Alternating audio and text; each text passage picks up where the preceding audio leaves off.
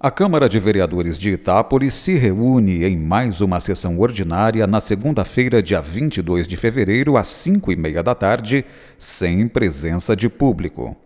O principal item da pauta deve ser o projeto do Executivo, que novamente reduz para seis salários mínimos as sentenças judiciais consideradas de pequeno valor, nas quais o município é parte perdedora.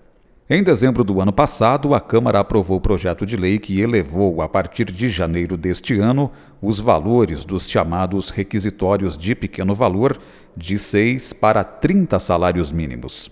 A intenção do atual projeto é voltar para o mínimo legal de seis salários, mas uma emenda que já tem apoio da maioria dos vereadores pretende aumentar gradativamente o índice. Seriam nove salários mínimos para as sentenças transitadas em julgado em 2021, 12 salários mínimos para 2022 e 15 salários a partir de 2023.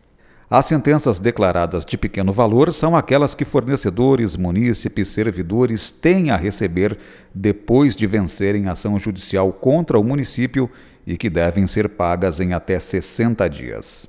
Valores maiores são transformados em precatórios. A ordem do dia terá também moções e requerimentos ao prefeito, além de indicações na parte do expediente.